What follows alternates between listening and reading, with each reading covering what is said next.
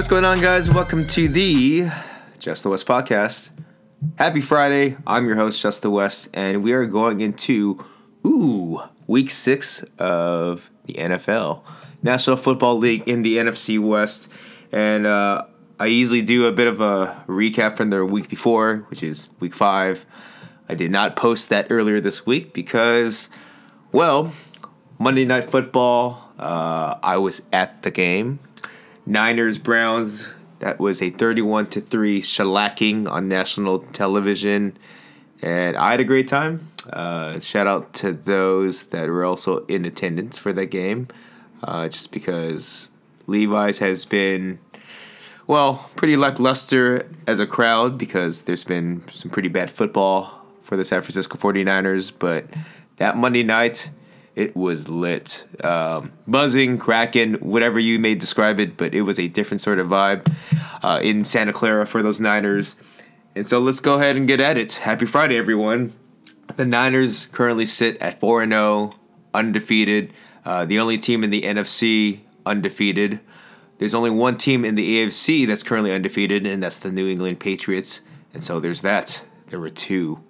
Um, Seahawks, really tough win at home against the Rams. They won 13 to 29 against the Rams.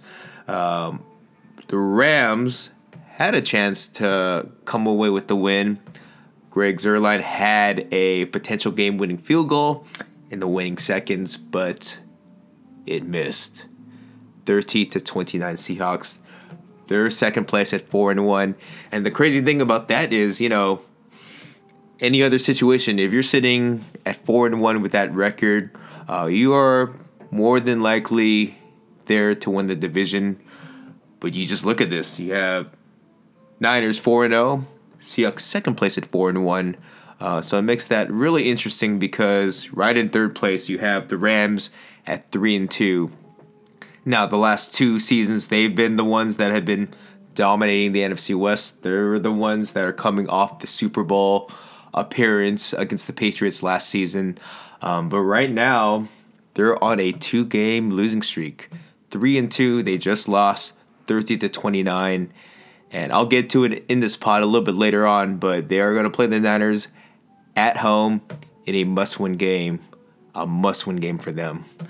Uh, lastly, you have the Arizona Cardinals. One win, three losses, one tie. One, three, and one.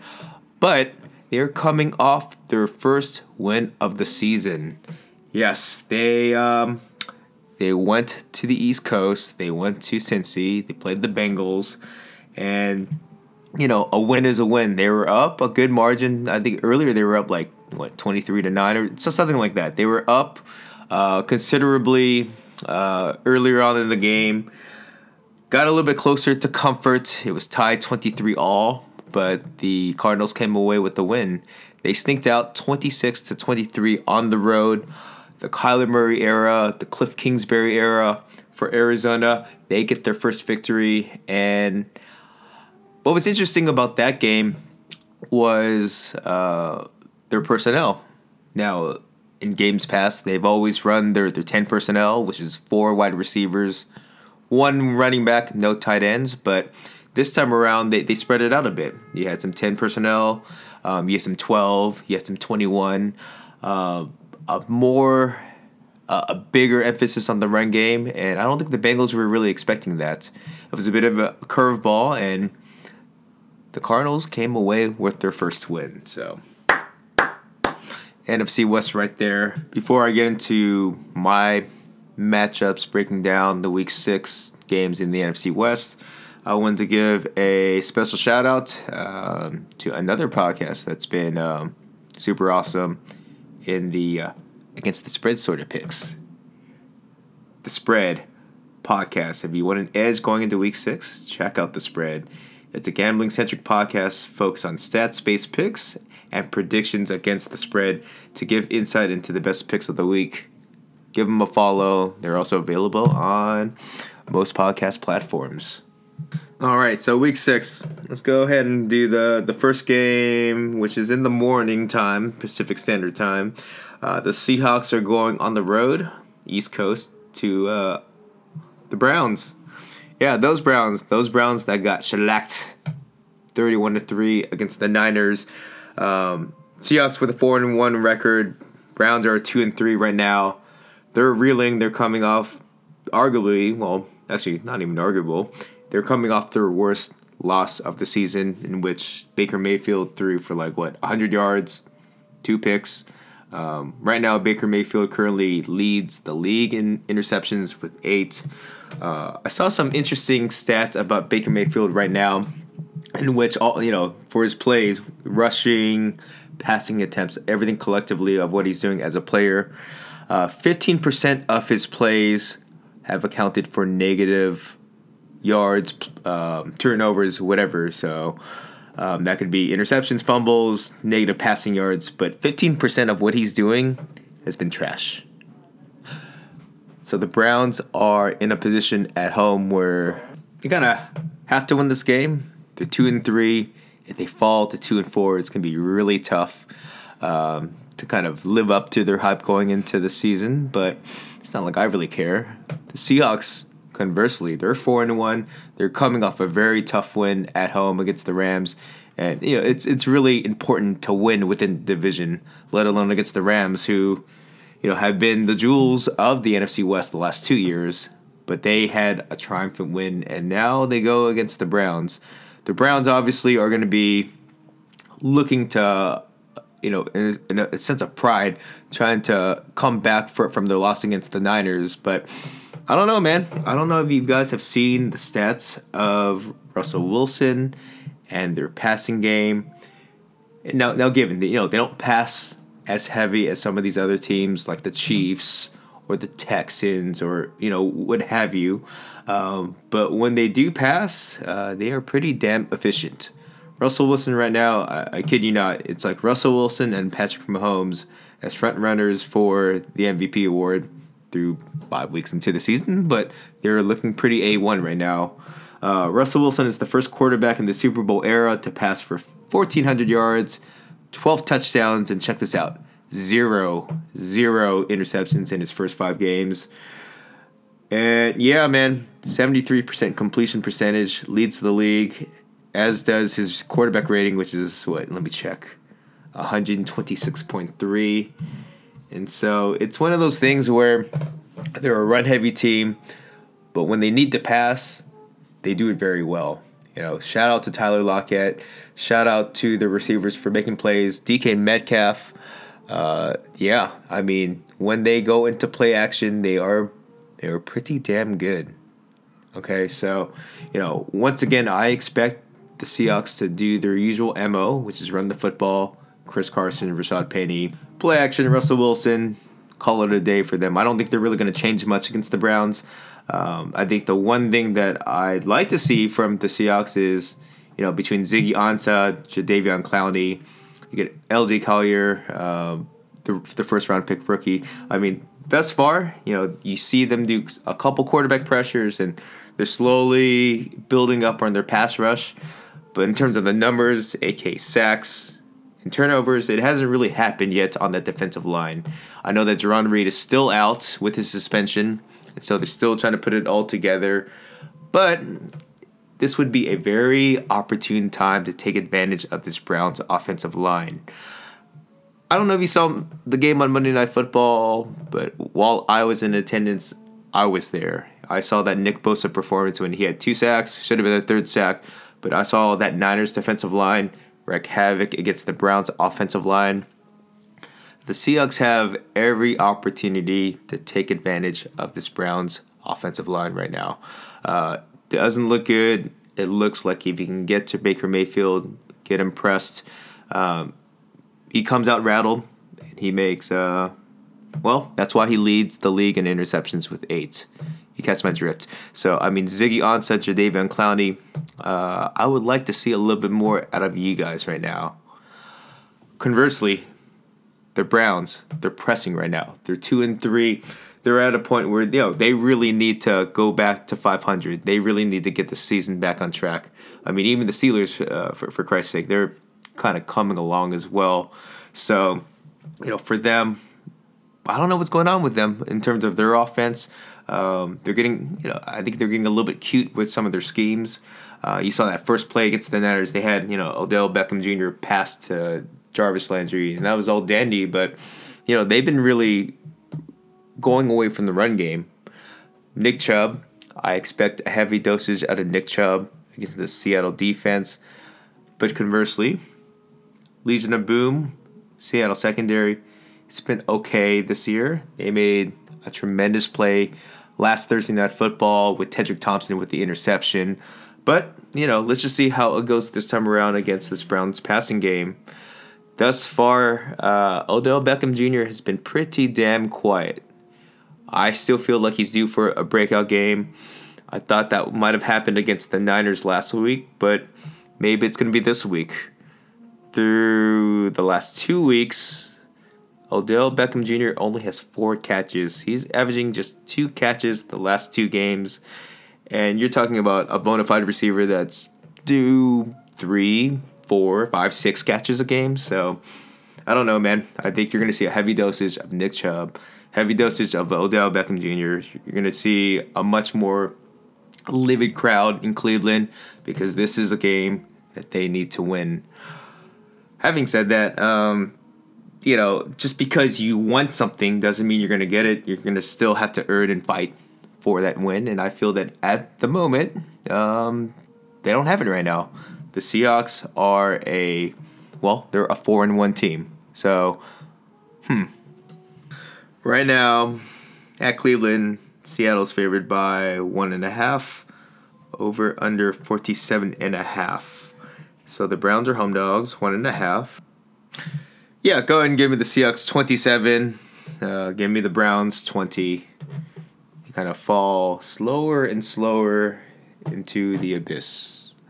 Uh, all that preseason hype, Odell Beckham Jr., Baker Mayfield, Myles Garrett. Yeah, great names, but in terms of their execution thus far, they've been sloppy. The Seahawks have been efficient. So Seahawks 27, Browns 20. Let's go ahead and go into the next game, which is the afternoon, 1 o'clock West Coast time set. Uh, and that is uh, the Falcons at Cardinals. So Atlanta Falcons go on the road to play the Arizona Cardinals. And right now, the Falcons are favored by two and a half over under 52. Um, but I think a lot of that has to do with public perception because, I mean, you know, when you think Falcons, you think a high powered offense, you think Julio Jones, Matt Ryan.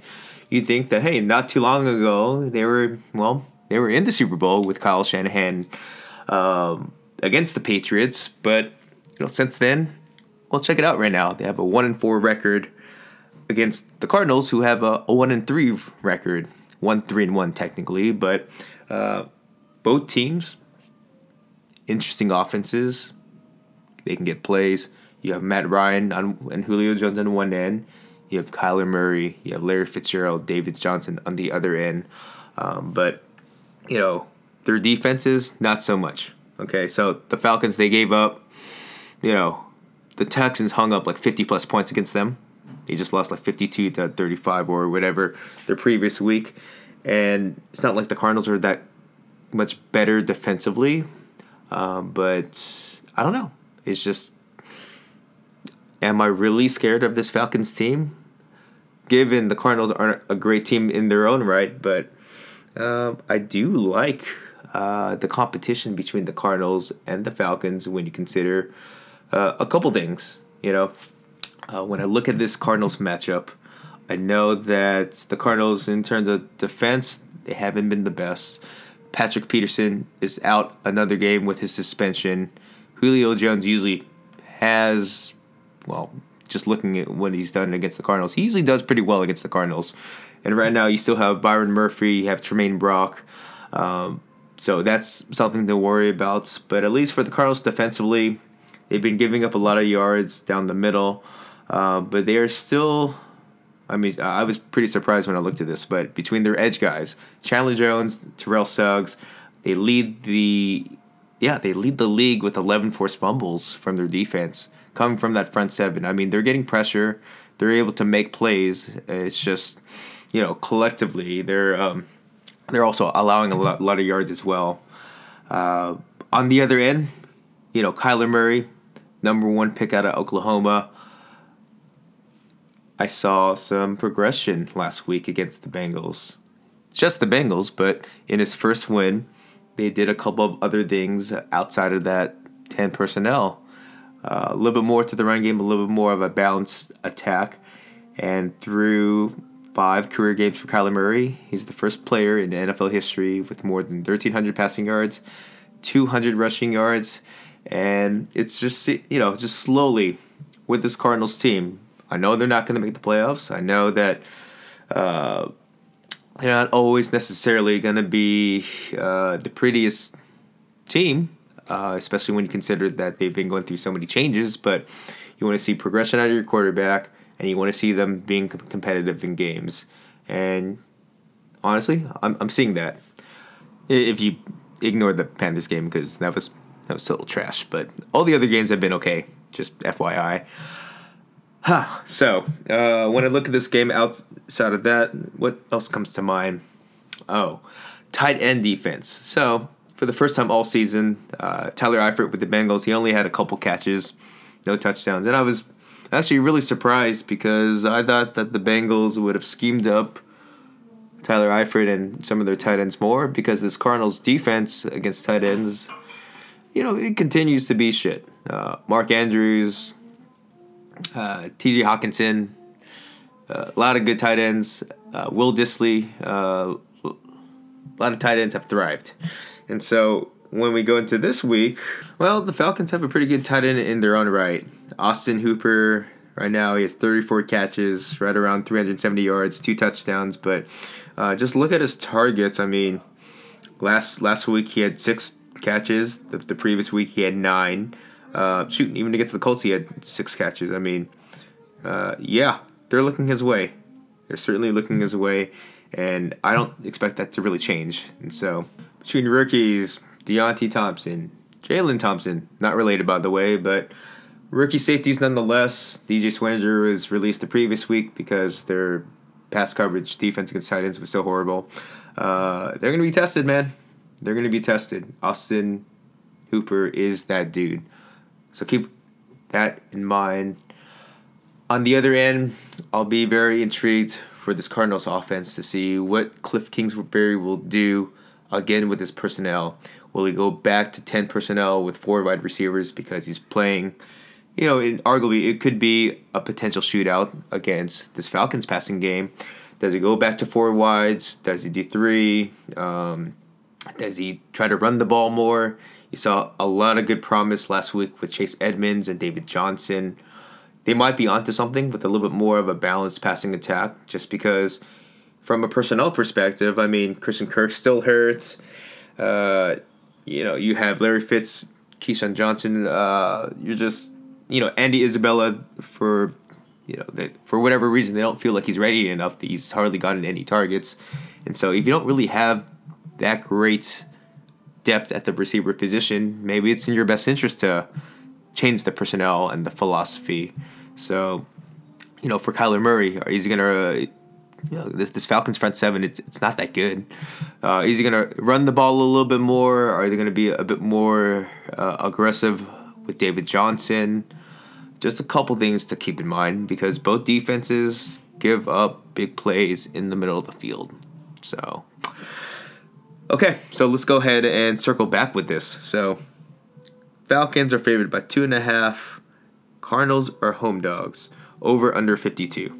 Honestly, I think it's kind of a toss up. It's kind of weird to say because, you know, the public perception is the Falcons are a much better team. But honestly, are they? Uh, their defense doesn't really show up. Uh, so, you know, off a tangent, but with the passing of Cardinals owner Bill Bidwell coming back home for that first home game after his passing. I'm kind of getting getting this sort of vibe where, for sure, it's going to be an over.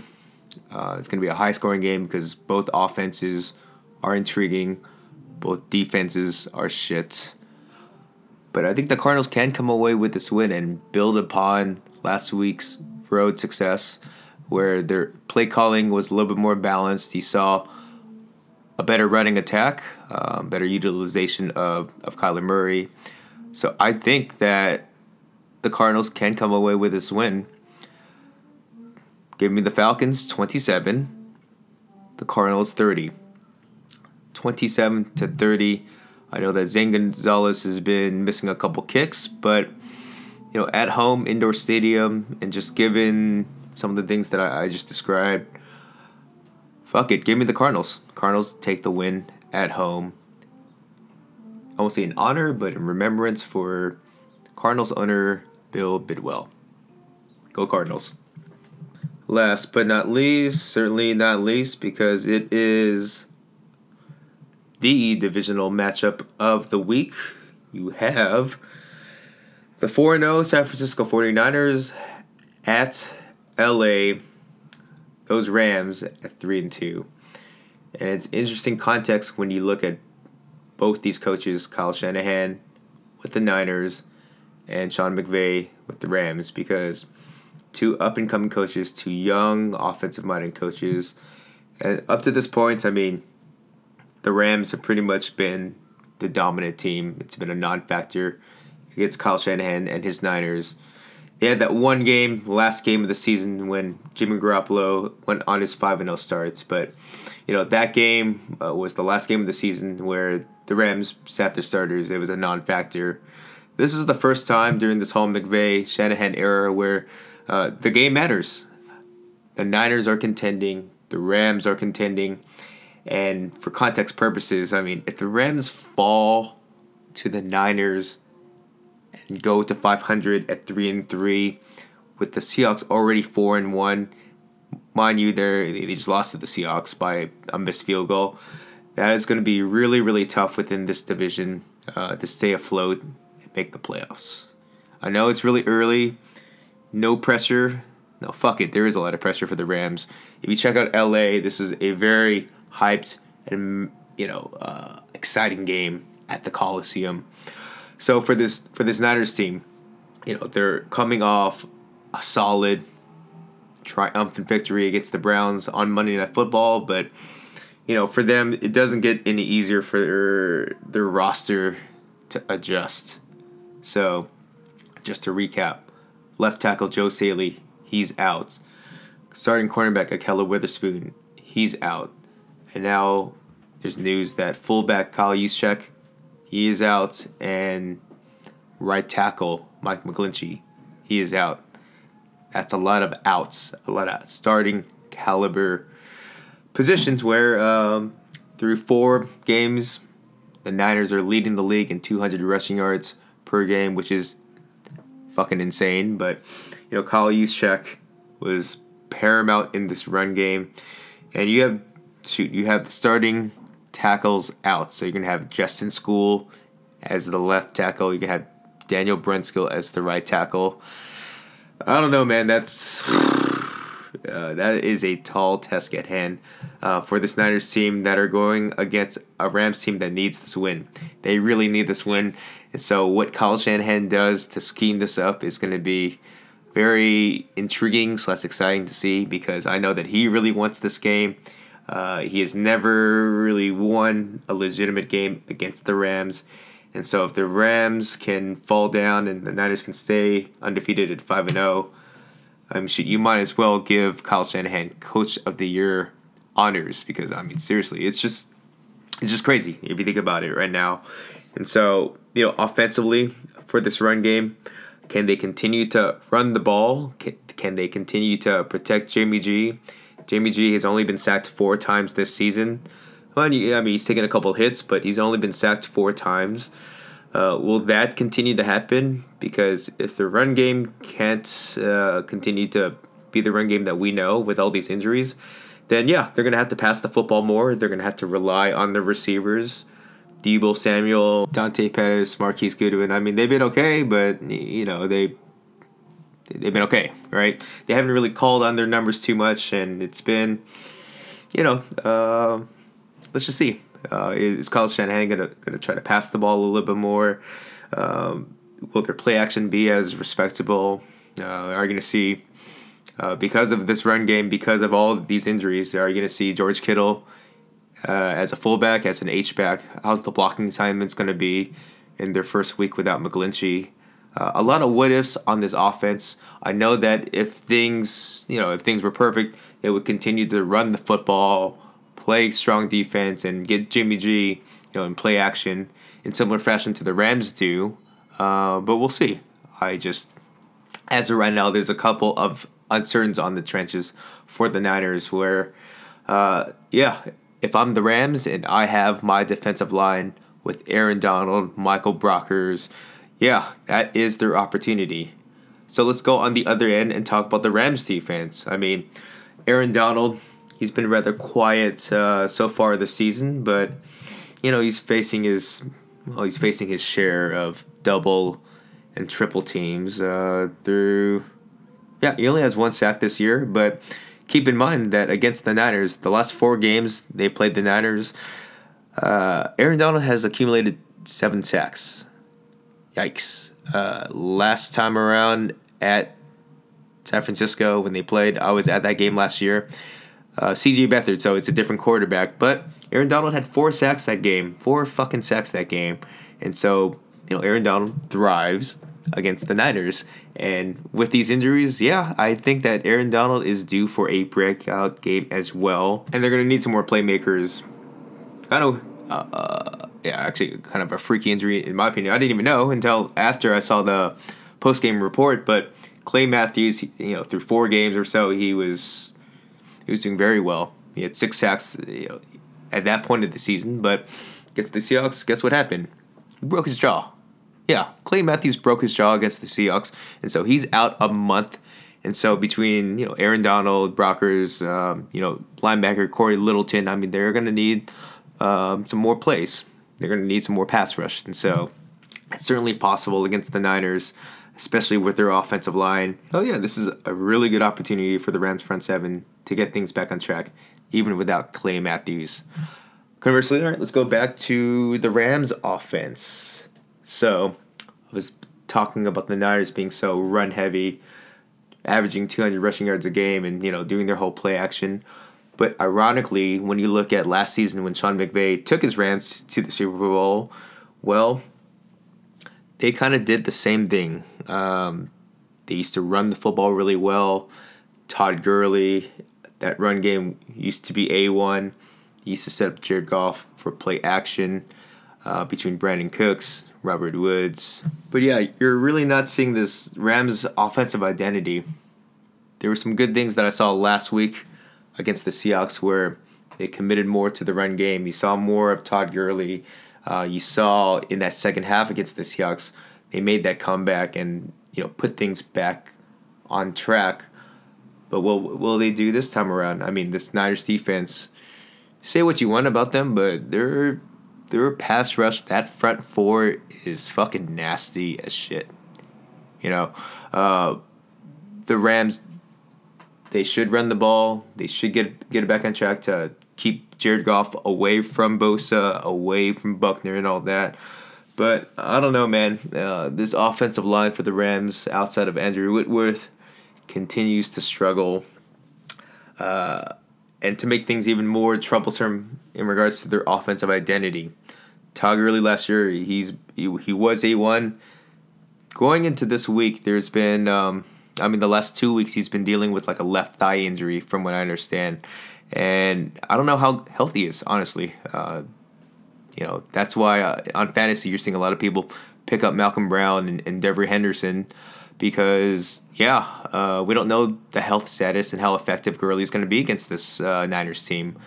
So if that gets compromised and the Rams' run game once again goes awry, well, you know, I'm sure you saw this earlier uh, in the season and you saw this in the Super Bowl. But if Rams quarterback Jared Goff gets rattled, um, takes a couple hits or whatever, is forced to make a play in the pocket versus play action, yeah, he is a totally different quarterback. And what I've seen from this Niners front seven is they can certainly bring the heat without blitzing. So, you know, if, if I'm the Rams, their run game needs to go in the same capacity as the Niners do for their offense. I mean, McVay and Shanahan, very similar mindsets. They like to run the football, they like to do play action. pretty simple stuff, honestly. But uh, who, who's gonna be able to dictate their offense? Regards to the passing game for the Rams, you know, when they do pass the football, yeah, that is something where they have a much better group than the Niners. This time around, this year, you have a healthy Cooper Kupp who has been, in my opinion, if you look at the stats, he's been a top five receiver. He's been Jared Goff's bread and butter guy to go to on third down.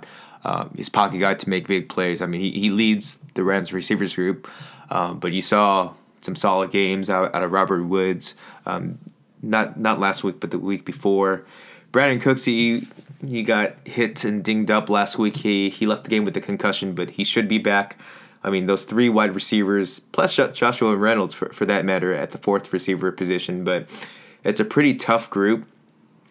And this Niners secondary, you know, thankfully they've had a really good pass rush to support the secondary because right now uh, the Rams are going against the, and it's, kind of weird uh, to really see these numbers, but uh, the Niners have the second ranked pass defense through um, through five weeks.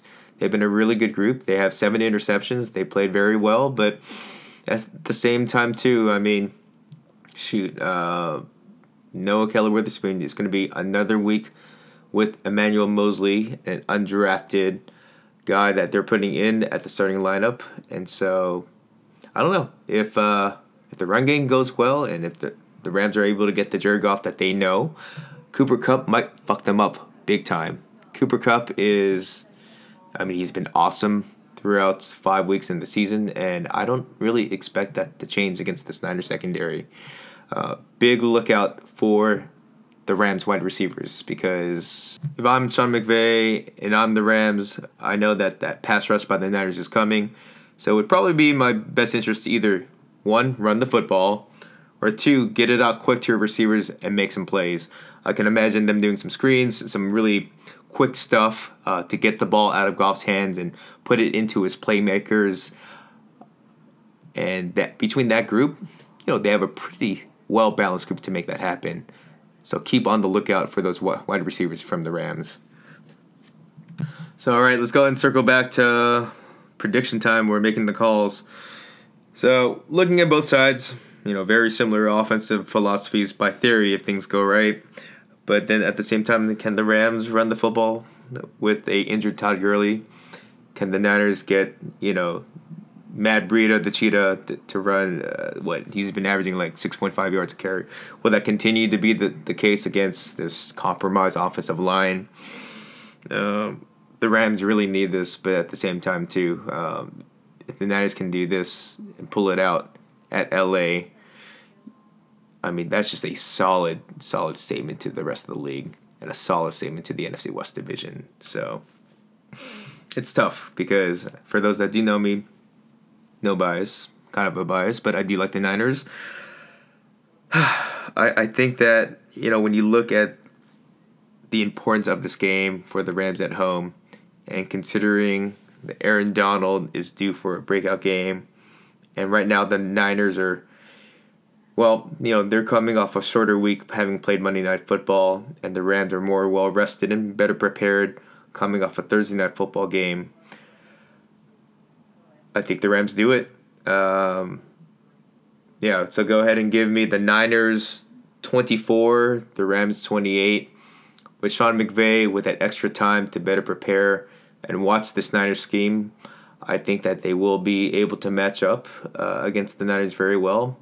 It's going to be a closer matchup in years past in comparison to what we've seen out of this this Niners team. But you know, it's okay. Uh, the Niners will fall to four and one. The Rams will get back to five hundred and three and three, and we'll continue to cover the NFC West and see what goes down. Really exciting game. I'm looking forward to this. It's going to be at LA. Uh, a couple of my homies, you know, friend of the podcast co-host T Up will be there as well. So you know, after this, I'll, I'll, go ahead and get on a pod for next week and talk about the game because this is something that's going to be very, very important for Rams Nation, LA. Uh, they're coming off a pretty tough loss in baseball too.